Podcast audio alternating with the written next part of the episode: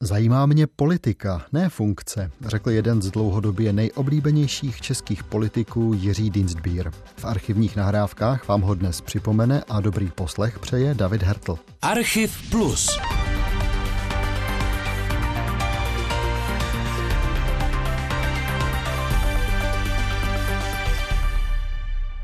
Já jsem byl zahraniční korespondent Československého rozhlasu v 60. letech, ale už předtím já jsem si v deseti letech koupil třídilné dějiny diplomacie, takže jsem to celý život studoval.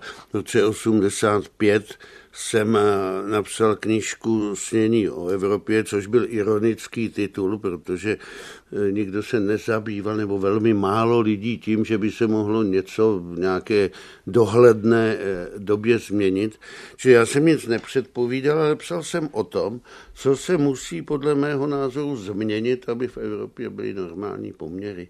No a já si myslím, že právě proto, že jsem byl připraven tímto způsobem. Jsem se stal ministrem zahraničí. Ta předchozí průprava byla k tomu nesmírně cená. Já bych dokonce řekl, že kdybych ji neměl, já, který jsem celý život byl buď nezávislý novinář nebo nezávislý intelektuál v kotelně, který nikdy nic neřídil a vyhýbal se tomu jako čert kříže a najednou jsem měl řídit podnik rozsetej po celém světě s miliardovými majetky a tehdy 1800 zaměstnanců.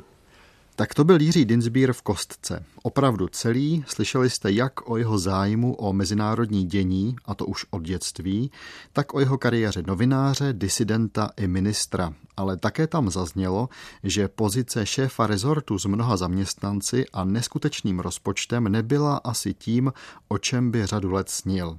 Je to tak, Jiří Dienstbier nebyl člověk, který by politikou řešil své ambice. Celý měsíc, který jsem v Jakartě, je Nusantara, třída, na které stojí prezidentský palác, obsazena vojáky. Mohou na ní jen ti, kdo tam bydlí a v autech jen novináři a diplomaté, případně ministři jedoucí na schůzi vlády, pokud jim to vojáci dovolí a pokud nepřiletí helikoptérami. Vojáci se tady střídali. V roce 1966 došlo k převratu v Indonésii. Jehož cílem bylo svrhnout prezidenta Sukarna, jinak miláčka moskevské komunistické propagandy a nositele řádu Vladimíra Iljiče Lenina. Náš rozhlas tehdy vyslal do Indonésie Jiřího Dinstbíra. V rozhlasu pracoval od srpna 1958 a v roce 64 se stal takzvaným létajícím korespondentem pro Dálný východ. Dienstbier se pohyboval mezi Indií, Kambodžou, Ceylonem, Vietnamem, Čínou a Indonésií a naši posluchači tak měli objektivní informace o tom, jak to s tím bojem azijského lidu proti mezinárodnímu kapitalismu skutečně vypadá. Tady v Jakartě se často zdá, jako by se vůbec nic nedělo. Říká se dokonce, že události v Indonésii znepokojují více cizince než obyvatele této země. Na vesnici se často neví vůbec nic o tom, co se děje ve městech, pokud přímo tam do vesnické izolace nepřišly vojenské jednotky. Tukani chodí po Jakartě a nabízejí dále své ryby, rambutány, bílý chléb a dokonce i prázdné plechovky od konzerv, které někdo z jakýchsi důvodů kupuje. Tisíce dětí si hrají v nedělním odpoledni smíči na náměstí Banteng, kde se v jiné dny konají bouřlivé demonstrace. Lidé ukázněně nechodí ulicemi, které zase střeží nějací vojáci, protože v Jakartě je to už dávno úplně běžná záležitost. Vraťme se teď z Ázie do Prahy. Je 1. květen 1967, legendární svátek pracujících. Jiří Dinstbír má službu ve spravodajské směně a schrnuje pro posluchače zprávy o oslavách 1. máje ve světě. Letošní tradiční vojenská přehlídka v Moskvě postrádala tradiční překvapení. Mezi zbraněmi, které projeli Rudým náměstím, nezaznamenali pozorovatelé žádné nové typy. Vysvětlení je snadné. Moskva si ponechává všechna velká překvapení na nejslavnější přehlídku k 50. výročí říjnové revoluce letos na podzim. Avšak i dnešní přehlídka poskytla dostatečný obraz o vojenské síle prvé socialistické země. Pozornost na sebe soustředili zbraně, které nemají ve světě konkurenci, dokonalé tanky, třístupňové mezikontinentální rakety a obrovské orbitální rakety, dvě z nich, které projížděly po Rudém náměstí, zabrali téměř polovinu jeho plochy. Jiří Dinsbír byl od roku 1958 členem komunistické strany a v rozhovoru s Martinem Veselovským v roce 2007 to hodnotil takhle ty lidi, zejména mladí lidi, uvědomí si, že ty, kteří zažili 68. rok pamatujeme, teď už bude skoro 50 za chvíli, oni nevidí ten vývoj toho režimu celého, že jo?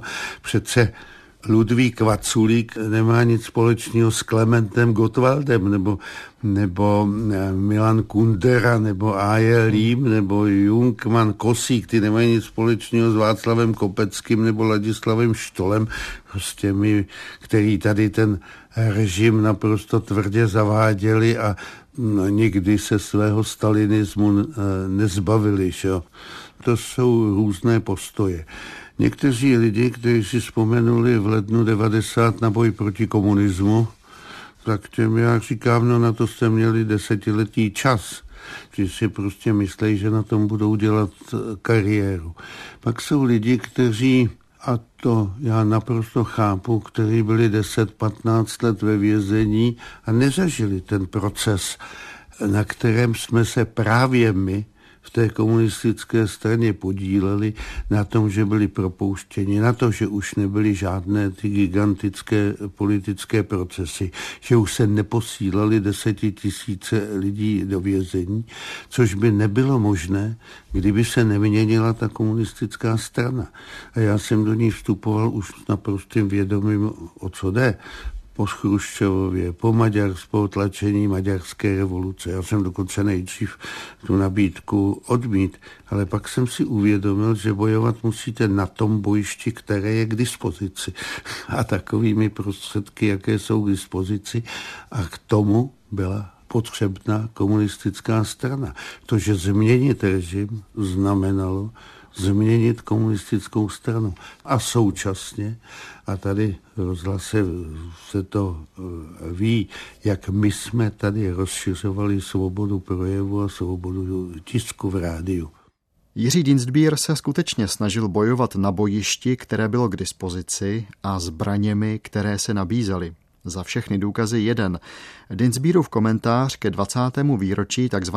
vítězného února, odvysílaný 25. února 1968. V archivu Československého rozhlasu byl tento štvavý pořad po roce 69 smazán. Dochoval se ale v archivu Rádia Svobodná Evropa, které systematicky monitorovalo pražské vysílání. Hovořil jsem v minulých letech mnohokrát se svými sovětskými přáteli. Vyčítali nám, že obvinujeme je za naší vlastní slabost, dokonce za podléhání i tam, kde na nás nikdo nic nežádal, jako když jsme začali vyrábět jedenáctiletky a likvidovali jeden z nejváženějších školských systémů v Evropě. Ti nejvzdělanější a nejprogresivnější upozorňovali, že kdybychom budovali socialismus na úrovni hodné Československa, mohli bychom mnohému přispět i v celém socialistickém táboře. Domnívám se, že v tom je podstata problematiky našeho postavení ve světě socialistickém i ve světě vůbec. Jde o to začít budovat skutečné partnerství, v němž budeme každý vycházet ze svých podmínek a ukazovat si vzájemně, co možné je i co možné není. Je přitom přirozené, že každý bude zdůrazňovat své zkušenosti a nelze mu to vyčítat. Je stejně přirozené, že každý bude také přijímat od druhého jen to, co se osvědčilo a co odpovídá jeho tradicím a úrovni. Proces sebeuvědomování, který probíhá v naší společnosti už dlouho a který v těchto týdnech dospívá k nové kvalitě, dává znovu naší zemi možnost stát se laboratoří socialismu, jejíž výzkumy přinesou pozitivní výsledky nejen už existujícím socialistickým zemím, ale socialistické ideji ve světě vůbec. Skutečnost, že o tom můžeme hovořit, je slibnou nadějí, že jsme ještě všechno nezmeškali. Bratříčku, nevzlikej, to nejsou bubáci, vždyť už si velikej, to jsou jen vojáci, přijeli v hranatých železných maringotkách.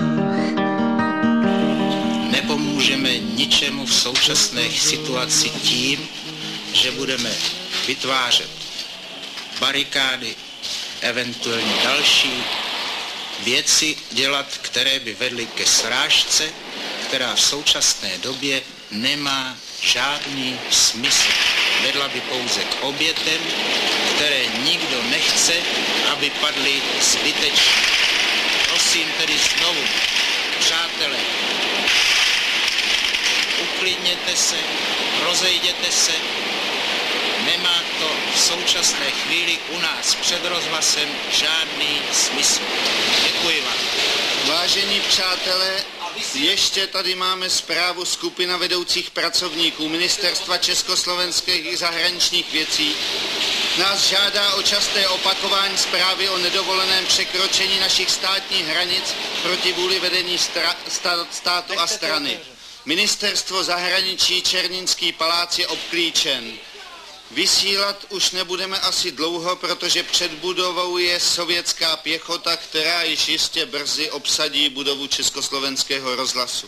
Hlas Jiřího Dinstbíra patřil k těm, které v srpnu 1968 provázeli posluchače rozhlasu celým prvním týdnem okupace. A teď hovoří Jiří Dinstbír. Vážení přátelé, myslím si, že v těchto okamžicích můžeme říci s naprostou jistotou alespoň jednu pozitivní věc. Zcela stroskotala argumentace okupantů. Tím, že se jim nepodařilo včas a ani do současné chvíle zlikvidovat svobodné vysílání, nemohli ani formálně před světem i našimi občany předstírat, že o jejich invázi někdo požádal, jak se o to snažili ráno. Přestože někteří naši vedoucí představitelé nejsou dosažitelní. Přestože není kontakt se soudruhem Dubčekem, Smrkovským, Kríglem a Špačkem a i některými dalšími, přestože dokonce chodí některé zprávy, že tito soudruzi byli někam odvezeni neznámo kam, podařilo se během dneška svolat prakticky všechny významné instituce našeho státu prohlášení vlády, prohlášení Národního skromáždění, prohlášení všech krajských výborů komunistické strany Československa, prostě všechny oficiální instituce dali naprosto jednoznačně najevo, že o tuto okupaci nikdo nepožádal, že vojska Varšavské smlouvy do naší země nikdo nezval. Dienstbírovi komentáře ze srpna 68 jsou jiné než třeba v těch dnech vysílané emotivní postřehy Slávy Volného. Dienstbír byl analytik a dokázal se dívat na situaci zvenčí. Bylo skvělé, že rozhlas měl v tak tragických okamžicích za mikrofonem tolik kvalitních redaktorů. Říkal jsem už, že souhlasím s Josefem Smrkovským, že v daném okamžiku je naší jedinou zbraní rozum a jednota. Není bohužel vyloučeno, že tato jednota se bude narušovat, že se objeví z politického podsvětí lidé, kteří budou vidět ve zrazování národního zájmu šanci, jak obnovit svou bývalou pozici, či dosáhnout pohodlnějšího života. Upozorňuji přitom, že nezáleží teď tolik na tom, co a jak kdo dělal v minulosti. Známe už příklady lidí, kteří se v minulých letech zcela zdiskreditovali a nyní prokázali mimořádnou statečnost a charakter. Posuzujme tedy ostatní podle toho, jak se chovají nyní, jak národním a státním zájmům pomáhají, nebo jak národní či státní zájmy zrazují. Těžké zkoušky nejsou za námi a mohou přijít i horší než ty, které jsme dosud museli podstoupit. Dienstbier byl na podzim 68 tak trochu uklizen na pozici zpravodaje ve Washingtonu. Nové normalizační vedení rozhlasu jej ale odvolalo zpět a 1. prosince 1969 se hlásil na Vinohradské. Před mikrofon už se nedostal a 31. března 1970 jeho práce v rozhlasu skončila. Ve stejný den byli propuštěni například Karel Lánský, Jan Petránek nebo Věra Šťovíčková. Posloucháte Archiv Plus. Osobnosti a události ve zvukových vzpomínkách. Premiéra v pátek po 8. večer na Plusu. Dokumentátor v ateliéru, noční hlídač, topič. To byla zaměstnání, která Jiří Dinsbír vystřídal mezi lety 1970 až 89. Jeho hlas z té doby v archivu Českého rozhlasu samozřejmě není ale pozdější vzpomínky na ta léta ano. Třeba jak se rodila Charta 77. Postupně se ty lidi, kteří něco dělali, vlastně někde potkávali a při různých příležitostech. Až potom byl proces s plastikama a tam už přišlo celý spektrum lidí. František Riegel a Zdeněk Mlinář a Havel. No a tam potom vzniknul nápad, že by teda se mělo něco dělat společně a právě proto, že když to nebudou dělat jednotlivé skupiny, ale když to bude vlastně průřez spojení lidí s nejrůznějšími názory, Chartu 77 podepsal Jiří Dinsbír v prosinci 1976 mezi prvními a sám scháněl další signatáře. Já jsem si vzal na starost novináře. Se pamatuju, že na Štěpána jsem přišel na pankrát neohlášen ke Kinclu v době oběda a oni tam měli Baťkovi taky, takže mi to tam podepsal Kincl a Baťek. Do prvních měsíců roku 77 patří i vzpomínka, kterou Jiří Dinsbír vyprávěl později o Tunucovi v pořadu Kavárna Bohemia. Můj otec zemřel v lednu 1977. Hmm krátce po chartě. On umřel 8. ledna a 13. měl pohřeb. A já jsem se divil, že všichni už byli na výslechu, já ještě ne. A 13. ráno, prostě v 6 hodin vtrhli estebáci ke mně do bytu a do deseti dělali domovní prohlídku. Já jsem samozřejmě zúřivě protestoval, že tedy ten den máme pohřeb tak oni to nakonec v 10 hodin zrušili, tu prohlídku, ale trhli tam pak zase následující den. Tak pak už to bylo v normě všechno. V roce 1978 se Jiří Dinsbír stal členem výboru na obranu nespravedlivě stíhaných. Jeho disidentské aktivity jej nakonec přivedly před soud s Petrem Úlem, Václavem Havlem, Václavem Bendou, Otou Bednářovou a Danou Němcovou byli obžalováni z podvracení republiky. Dienstbier dostal tři roky vězení.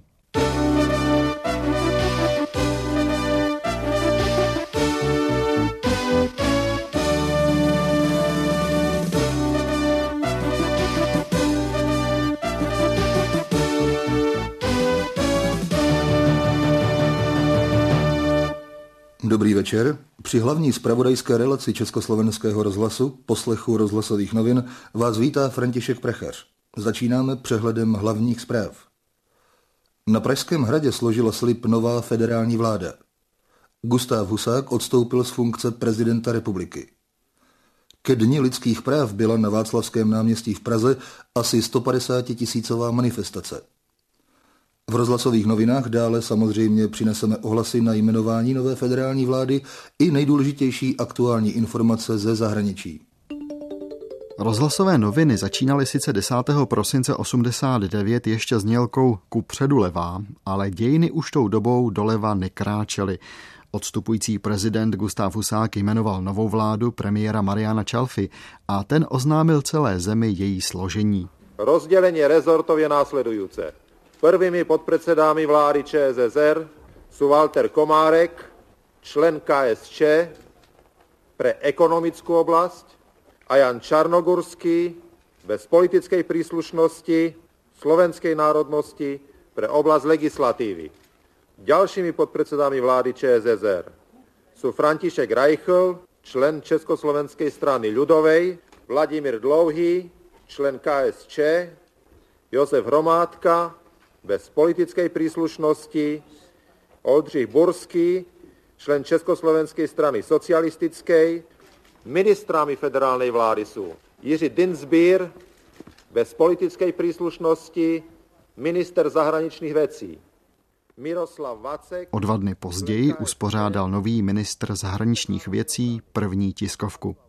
Je zřejmé, že politická změna v Československu také zásadně mění postavení Československa na mezinárodní scéně. Zatímco dosud Československo bylo ledovcem ve středu Evropy, překážejícím rozvoji porozumění a evropského procesu, jsem přesvědčen o tom, že nyní právě vzhledem k naší pozici ve středu evropského kontinentu a vzhledem k tomu, že úroveň našeho hospodářství i úroveň politické kultury, jaká se projevila v uplynulých týdnech, nám umožňuje být stabilním faktorem ve středu Evropy.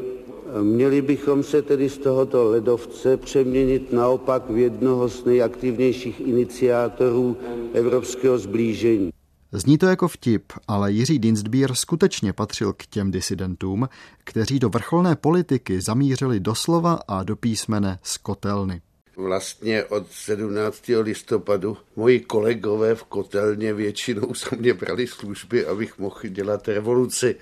Takže já sice asi dvakrát za ty tři neděle jsem v té kotelně byl, ale jinak desátého, když jsme skládali vládní slib, jsem měl napsanou směnu, ale stejně za mě sloužil někdo jiný. Ale řeknu vám, že člověk, když se dostane do nějaké takové funkce, tak je to proto, že vlastně celý život se tím zabýval a celý život se tímto směrem orientoval, bez ohledu na to, jestli bude ministrem nebo komentátorem nebo se zabývat tou třeba zahraničí nebo obranou politikou jinak. Události pak šly jedna za druhou a přemýšlím, co zůstává tím podstatným. Snad pro všechny to bylo ještě v prosinci 89 symbolické stříhání drátů, kterými byl Husákův a Jakešův ráj dělníků obehnán. Nejprve se, jak si zcela mimo pozornost, začali 17. prosince stříhat dráty na hranicích s Rakouskem. Ale o týden později obletěly obrázky Jiřího Dienstbíra a jeho německého rezortního kolegy celý svět, hovoří reportér Jaroslav Fikar.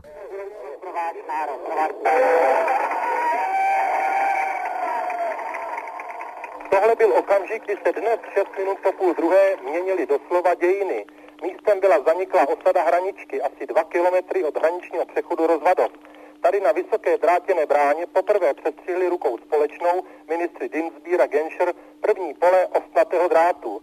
Telefonuji vám z bavorského městečka Whitehouse, kde jednání obou ministrů probíhalo a dodám perličku, že nejen pro nás novináře, ale také pro obyvatele příhraničních obcí vyhlásil zdejší starosta dnešek dnem otevřených dveří, tedy bez víza. Atmosféru setkání dotvářela dechovka, transparenty, vlajky a záplava obyvatel z obou stran hranice, která nedovolila projet ani koloně vládních vozů. A tak oba ministři přišli na hranici s půlhodinovým spožděním pěšky. Je to velký okamžik v dějinách Evropy. Charakterizoval okamžik po přestřižení hraničních drátů spolkový ministr Genscher. Dneškem jsme se jako sousedé velmi přiblížili. Vždyť naše vzájemné vztahy se datují na tisíce let. My Němci říkáme dnes nejen vám, buďme dobrými sousedy. A do potlesku dodal, jako Němec i Evropan slibují, že z německé půdy už nikdy nevzejde válka. Československý minister Dinsbier řekl, je to první symbolický doklad otevřenosti naší politiky, kterou chceme přispět společné Evropě. Domnívám se, že období 40 let, které přerušilo kontakty uprostřed Evropy, definitivně skončilo. Jiří Dienstbier byl pak u všeho, co hýbalo naší politikou počátkem 90. let. Rozpad občanského fóra, po kterém se Dienstbier stál předsedou občanského hnutí, smlouva s Německem, rozpad společného státu a tím i konec jeho ministerské funkce. V té době byl Dienstbier jedním z nejoblíbenějších českých politiků. Stal se zvláštním zpravodajem OSN pro lidská práva v bývalé Jugoslávii. Na jaře 2007 o něm sociální demokracie uvažovala jako o kandidátovi na českého prezidenta. V roce 2008 byl zvolen za tuto stranu senátorem. Zemřel v lednu 2011 skvělý novinář a vynikající diplomat. Ne však politik a tahoun, napsali tehdy lidové noviny. Víte, ono je to absurdní, když si myslí, že být ministrem je nějaká pohoda a výhody a já nevím co. Než jsem končil, tak jsem si říkal, ať už to dopadne jakkoliv, já musím nastolit jiný režim. A dneska si nedovedu představit, že bych to dělal jako tehdy spát 4 a 5 hodin denně a dospávat to v autě, když mě někam vezli. Ale pozor, to není žádná stížnost, nebo já se nelitu, já jsem to dělal strašně rád a bavilo mě to. Ale na druhé straně, protože já jsem se od malička zabýval politikou, tak mě zajímá politika a ne funkce. Funkce je výborná proto, že můžete nejlépe prosazovat eh, to, co chcete. Ale pokud byste to nemohl prosazovat a musel se přizpůsobovat eh, až za hranici toho, co teda je v tom vašem názorovém spektru, no tak pak je lepší být novinovým komentátorem nebo psát knížky nebo tak a ovlivňovat to tímto způsobem. Mě prostě do 52 let nenapadlo ani, že budu na radnici, tím méně, že eh, budu ve vládě. A ještě někdy 5. prosince jsem si myslel, že budu psát do lidových novin. Pak začali náměstí volat občanské fórum do vlády, no, tak jsme říkali, no dobrý, já ještě nepočítal ani v tu sobotu toho devátého, že jo, když se ta vláda dělala, že oni přijmou, že prostě je možný, aby akceptovalo, že disident bude ministrem zahraničí. No, za dvě hodiny jsem byl, no a takhle to chodí. No. Jiřího Dinsdbíra vám prostřednictvím nahrávek z archivu Českého rozhlasu a Rádia Svobodná Evropa připomněl a naslyšenou zase příště se těší David Hertl.